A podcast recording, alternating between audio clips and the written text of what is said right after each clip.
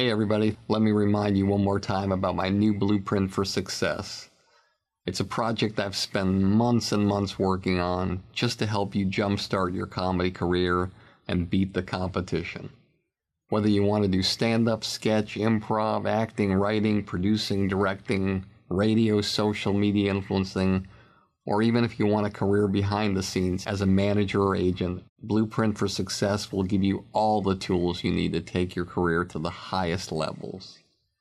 With exclusive interviews, my top 50 commercial free episodes from industry standard, one on one coaching with me, and unprecedented access into my knowledge and experience from over 40 years in this crazy business. I guarantee you that with Blueprint for Success, you'll become the creator you've always dreamed of becoming. No one's asking me to do this. I want to do it because I want to help you become truly undeniable. So just go to barrykatz.com, click on Blueprint for Success, and start your incredible journey today. I truly can't wait to work with you to help you change the trajectory of your comedy career forever. It didn't even enter my brain as something I needed to care about because it was like, okay, if the jokes are strong, the set is very good, structured almost flawlessly, in my opinion, it should be like, who cares what it looks like? It's just going to look like every other special. It's that slipped past me. And much to my regret because I watch it I'm just like, man, I, I hate the colors. I hate the jacket. You know, my hair looks stupid, all of it. But, you know, that that just it's just a learning opportunity.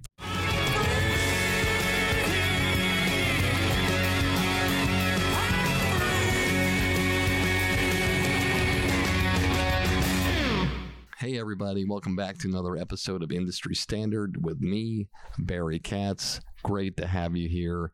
Very excited. Montreal, such an incredible festival. Got such an incredible episode today with Nimesh Patel.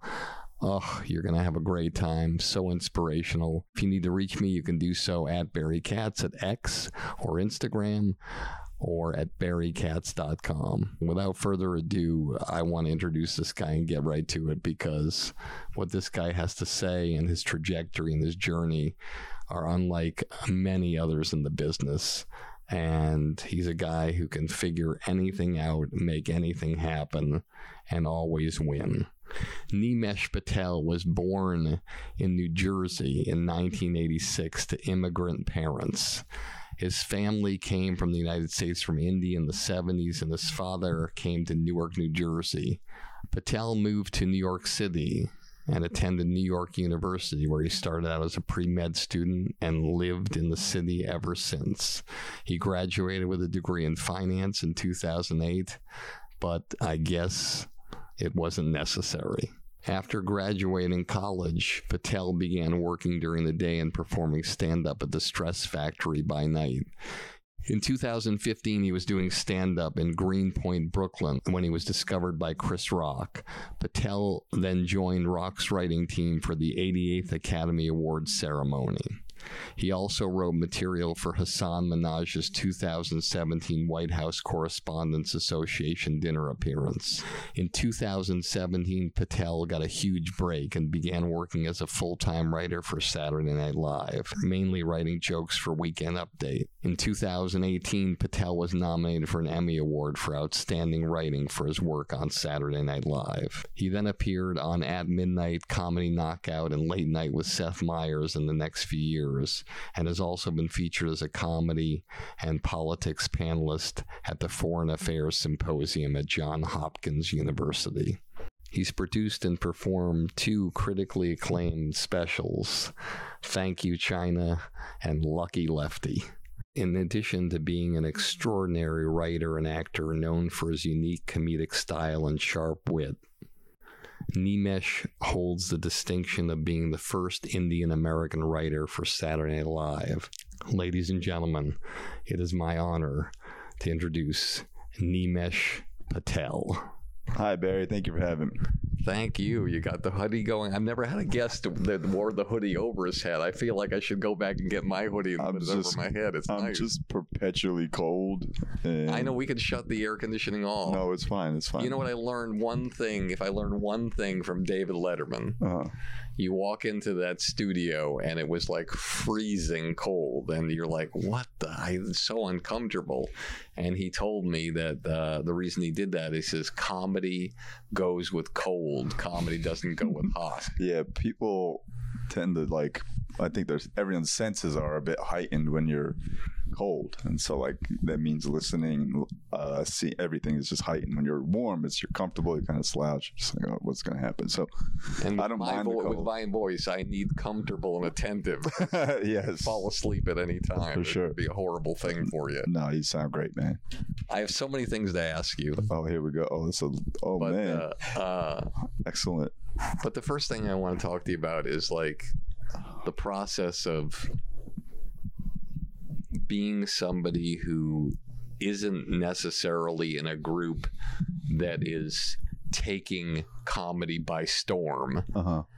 and having to figure out how to navigate through a certain world and stage of when comedy is the way it is and who the stars of comedy are then and breaking through into a world that's not technically shown that it's your lens of a world in comedy.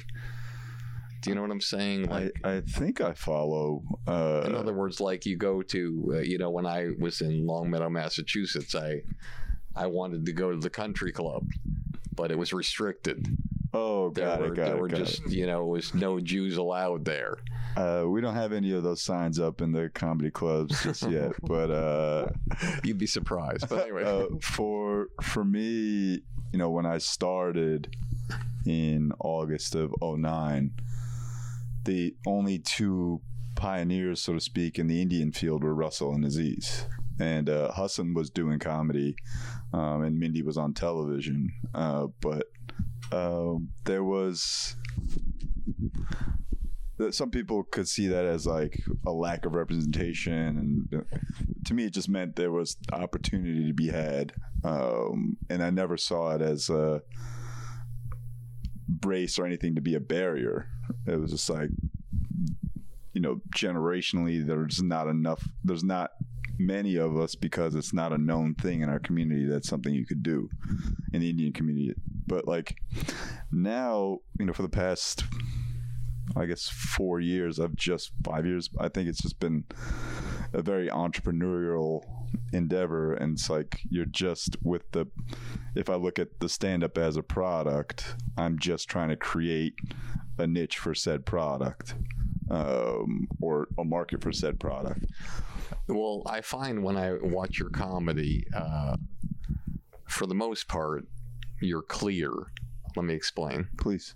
That if I were to close my eyes and listen to your album only, hmm or if I were to be blind, and if I were to remove certain pieces of material, for the most part, you're just, it's your point of view on the world. It's not the fact that you're, you know, where you're from or where your family's from. hmm Whereas other people, like if you, you know, if you watch even the greatest comedians of all time, you know, like Dave Chappelle or Chris Rock, you know, you're not going to get very far. If you're playing a drinking game, every time they mention race, you drink, you're going to be drunk after about 20 minutes. Uh, well, you know, I think when I when I started, it was a very conscious decision uh, to not talk about being Indian, not from a Indian stuff position, but from a.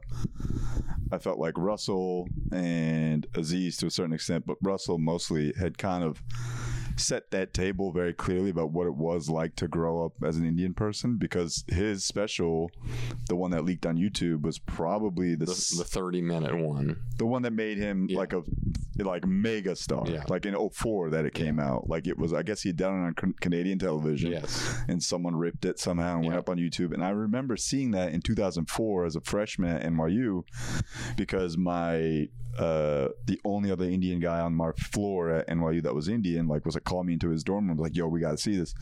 And it was just like, oh, yeah, he just kind of nailed everything about being Indian uh, in that. And then fast forward five years later when I started comedy, like, being Indian wasn't like at the forefront of my brain. It was never an unusual thing to be Indian, right? It was never like, uh, to me, growing up in Parsippany, New Jersey, I was surrounded by Indian people. So I never felt other. I never felt the need to explain what it was like to be me, because at least in the Northeast, it was always like everyone knows what it's like to be Indian. Everyone has, at least I thought, like, hey, everyone's Indian. Like, we, this is what it's like. And so, c- couple that with the fact that people, the comics that I wanted to be, or the comic that I wanted to be, was Chris. Right, like that. Chris big- Rock. yeah, bigger and blacker was the special. One of the greatest. I, it's still probably my fa- it's my favorite special. Elephant in the Room is a close second, Patrice's, but I mean, what's what's fascinating about that special is that you know you you have somebody you're watching. If you watched him as long as I watched him, you remember him standing with his feet planted, Chris, with the mic stand in front of him and the stool, and just again, I, I, I it's so ingrained in me. I would talk about this till I die. The five minutes of Fat Albert being a racist cartoon and Bill Cosby being racist Mhm. that was the first five. And then, so when you don't watch somebody for a while, they disappear on the road, they work on something, and then a special comes out, and you're watching them move like that, and you're watching them in front of an all black audience, which I never, well, I'm, I'll amend that because I used to go to the Uptown Comedy Club and places in Harlem, but for the most part, saw all almost all of his sets in front of a white crowd. Uh huh, and then to do that kind of material in front of your own audience and your own people when you know it's like when Jim Jeffries does the gun control bit he knows he's going in to do the bit and he knows the enemy is out there. Yeah, but he still goes in where the enemy is and takes it and wins the battle. Yep, and so go back with what you're saying. That Chris was your favorite comic. Yeah, yeah. I mean, watching Chris do that, like that was the the scope of stuff I wanted to talk about. Like from the jump was like society and politics and my view of how the world works. Not necessarily this is what it's like to have parents that want you to be a doctor, because to me that was such a cliche thing. It remains that, and I I talk about it now because I think I found a different angle at the whole thing. But from uh when I started, it was like, okay, like these are the comics I wanted to emulate. This is the comic I wanted to be. Um, let's talk about that. And then, you know, I started consuming. I never watched stand up. I never listened to albums. I was. I'm not one of these like, I love comedy. I've always wanted to be a comedian. People, comedians. I just kind of fell into it. And so when I started comedy, I was like, let me consume stuff. And that's when I heard of Mitch Hedberg and Hannibal. I was like, so my Hannibal Buress yeah, when my at the beginning of the comedy career, like I tried one liners, I tried that kind of very wry observational um, approach to jokes, and I have still like kind of uh, utilized those techniques and that kind of uh, viewpoint in some of my stuff. But when I started, it was like, let's do, let's talk about the world, and like I, it wasn't until until I became friends with Aziz that he was just like only talk about like the best way to get material out and have it stand out is to only talk about what only you can talk about. And Aziz told me that and I was like that's I think Chris told him that. And it was just like one of these like kind of moments for me I was like oh that's very uh, uh that's a great approach because I learned very early that it doesn't matter if you have what you think is the best take on something or police brutality or whatever. You're three years into comedy. No one gives a shit about your take on police brutality.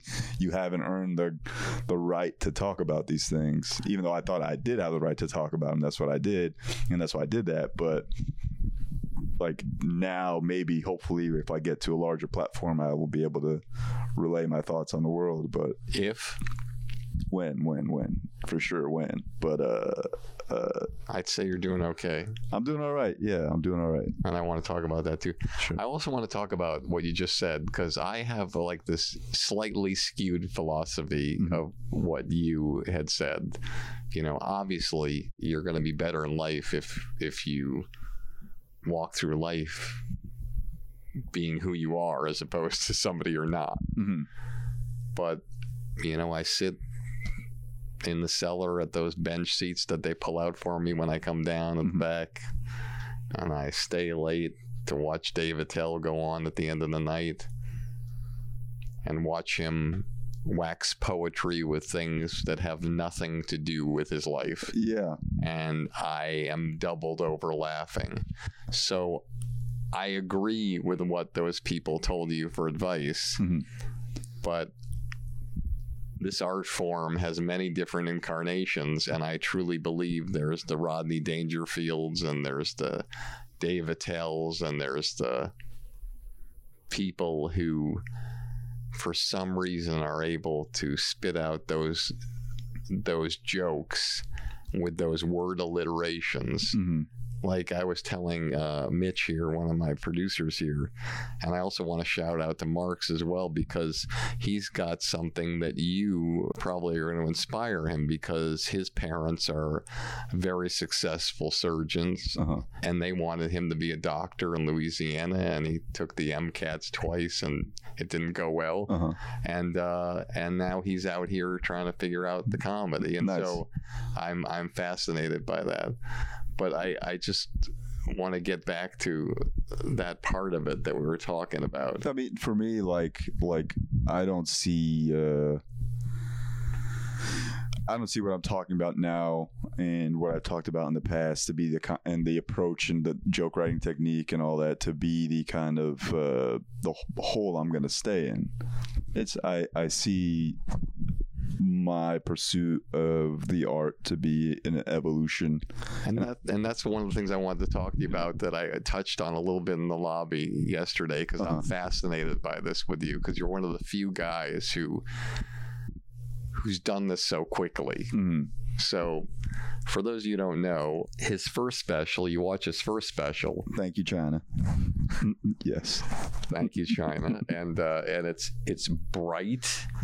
He's wearing a white blazer.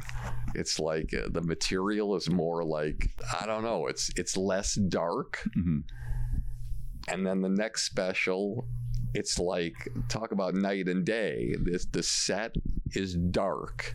He's wearing dark clothes. You can like sometimes you just see a head with hands. It's like watching Mummenschanz, and you're like, "What the f- is going on here? Why did he choose to make it so dark?" And and so and then he, the material talks about what you went through with your testicular situation Mm. which we'll talk about, uh, and which some of the jokes from there, which I talked about with you, just blow me away. The one that it's my favorite, and I, I was great to hear that was one of your favorites. Was the one where I'm paraphrasing, where you said when you lost one of your test testicles, the doctors told you, "Don't worry, this testicle uh, works just as hard as both testicles, and will do as good a job as both testicles." And you said, uh, "Like a single mother." Like a single mom. it's the truth.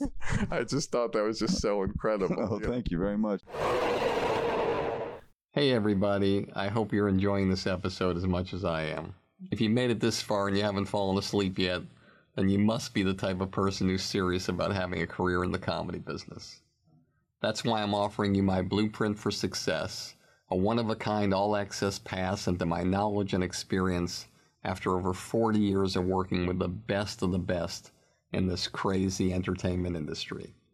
I'll tell you all the stories, all the philosophies, give you all the great special guests, and even give you one on one private consultations to help you expand, enhance, and skyrocket your comedy career. Just go to barrykatz.com and click on Blueprint for Success to learn more about my groundbreaking digital academy that I've created just for you.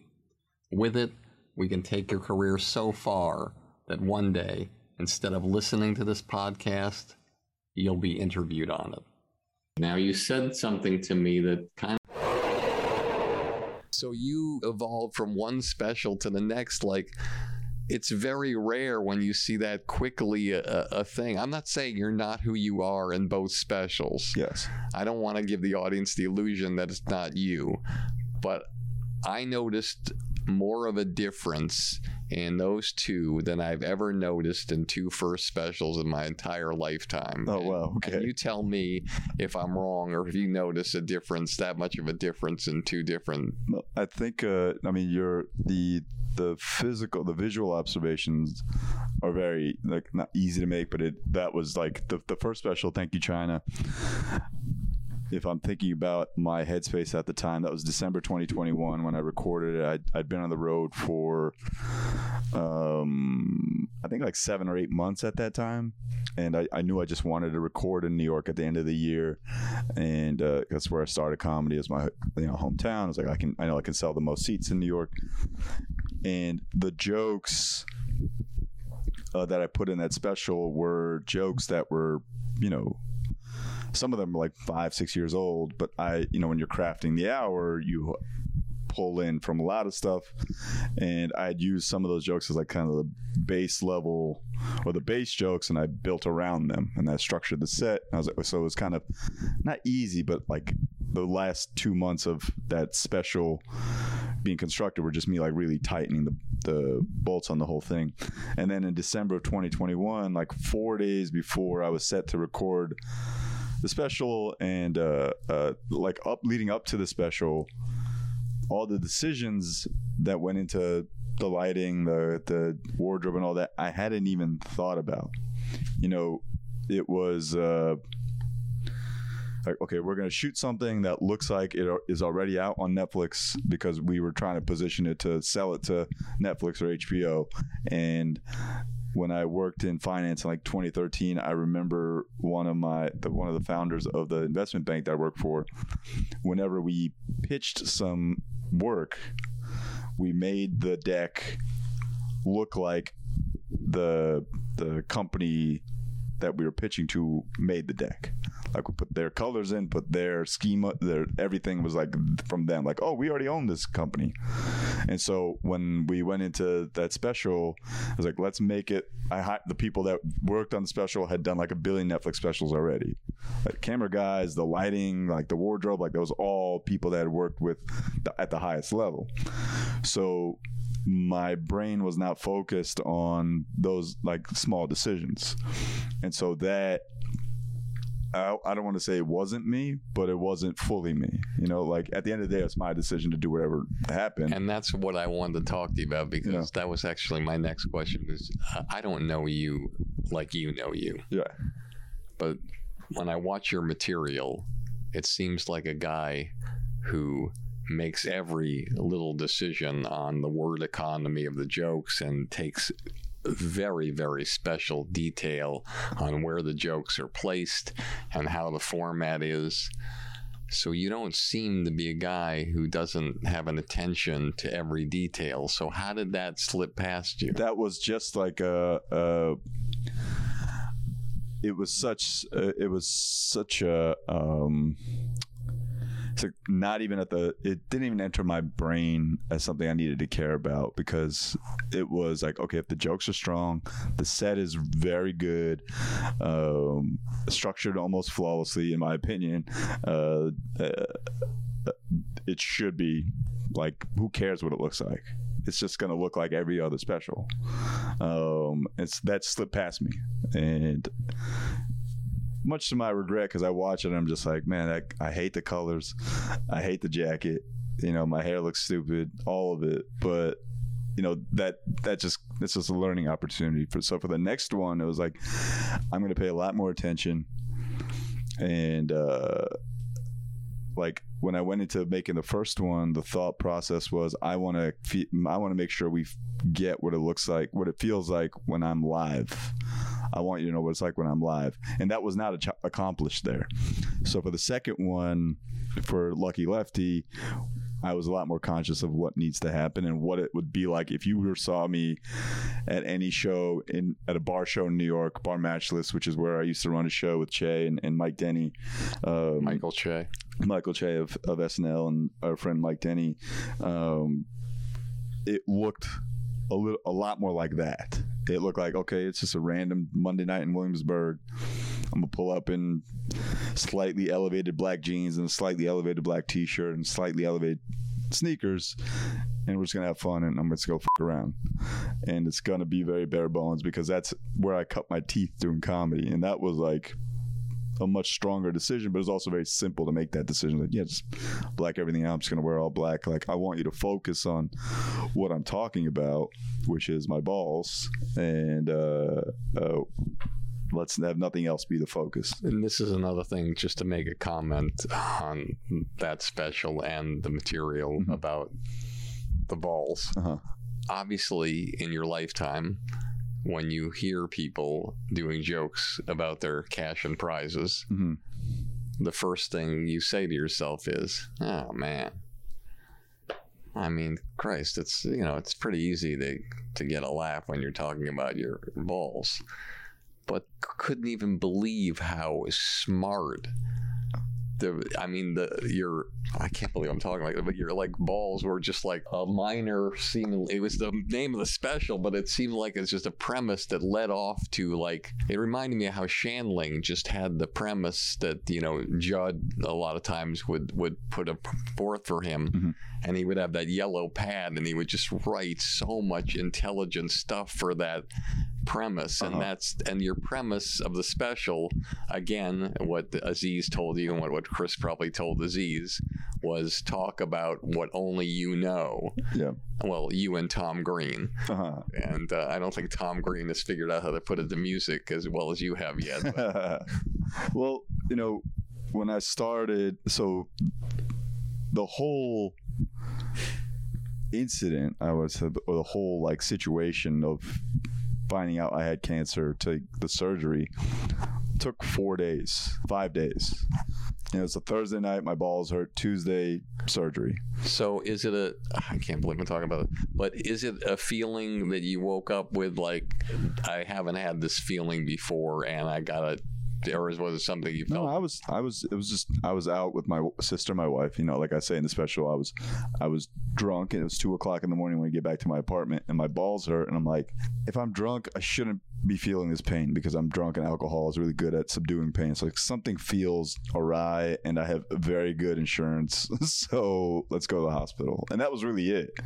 And it was on a lark that I went because I was, I had ignored a pain like that for a while, like throughout the week. Um, but I assumed it was a hernia surgery, like a hernia. So I was going to need surgery because I had had a hernia before, but I know that you can delay that shit, or at least I thought you could delay it. So I was like, let me just wait. But then that night, I was like, something feels off. Let me go. So right when it happened, like right after everything happened, and while everything was happening, I was taking a lot of notes. But I also knew that it would be easy to make a lot of easy dick and ball jokes, right? Like like you said, like it it's relatively easy to to make puns and all that kind of shit. And you know, when I started, you know, like it was probably like an hour, hour and ten long. Um, but I knew that I was gonna cut away so much of the easy ball puns and how many I made like a billion of them. So I'm like tired of them. Uh, I got tired of them very quickly, and tell us uh, one joke don't lose your place uh huh. tell us one joke when you were constructing the special Uh-huh. tell us one joke that was on the line that you chose to put in the special Uh-huh. and one joke that was on the line that crossed the line into okay this is a little hacky i'm Uh-huh. taking this one out Uh, that's hard to think about now. I'd have to. I'm trying to remember all the jokes in the hour. Uh, I think like the one, uh, the one that um, I wanted to. I was gonna cut, but I was like, you know, what? I think it's just a good opening salvo. Was the uh, uh, the joke where I said I wasn't going to talk about it, but my therapist told me to grow up hair, and it was just like it just feels like light. Like here, let me just set the tone because to me that's a tone setter. It's gonna be it's gonna be silly. I'm gonna be stupid with it. You'll inevitably hear at least one or two ball puns. Um, uh, I have to. It's like I can't not. And then the, another one's like uh, I'm I definitely had low hanging fruit as a punchline or something, and I was like, "That's easy." So let me get rid of that.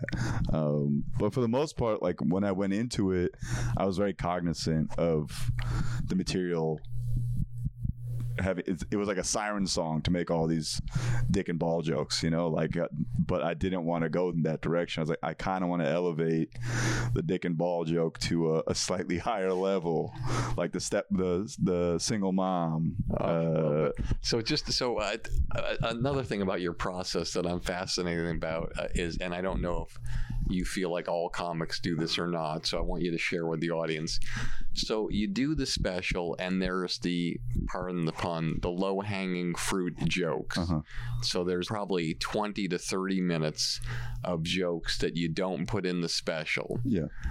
When you go out to the clubs or you do your material like after the special comes out and you're like, oh, I got a tour and I got to give these people something that's different from the special. Mm-hmm. Do you go into that next personal appearance in the theater and do the 20 minutes that you didn't do in the special, even though you know you're never going to do it again? No, or it's gone forever? That's gone forever. I don't even know what they are. They're out of my brain. Like even the the special, I can if I were to start it, I could probably do it again. Like the the Lucky Lefty one or the Thank You China one. If I like get like reawaken that brain muscle memory, but for the most part, once it's on once it's on tape, they're out. I can't. I, I refuse to do them. As always, this has been Industry Standard with me, Barry Katz. And if you like the show, tell all your friends. And if you don't like the show, tell all your friends. You get all the money, drive that fancy car. All the people love you, cause you're going far. Life is for the dreamers. They have all to gain. It's never quite over till it all feels the same.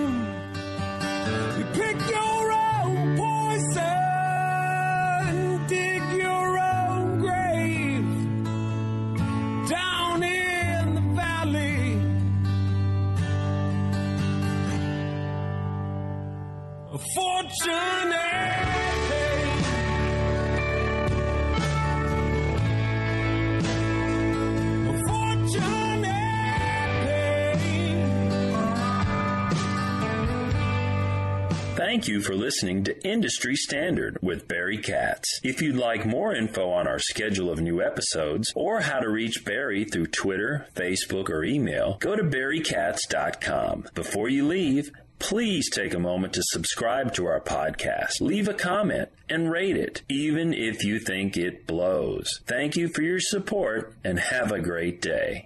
Hey, everybody, let me remind you one more time about my new blueprint for success. It's a project I've spent months and months working on just to help you jumpstart your comedy career and beat the competition.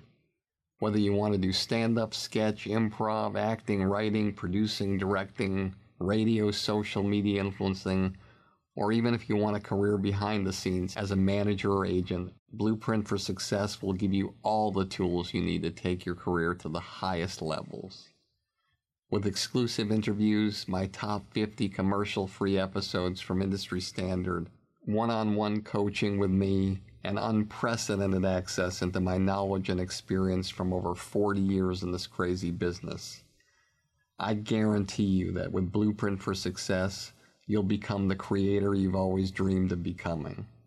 No one's asking me to do this. I want to do it because I want to help you become truly undeniable. So just go to barrykatz.com, click on Blueprint for Success, and start your incredible journey today. I truly can't wait to work with you to help you change the trajectory of your comedy career forever.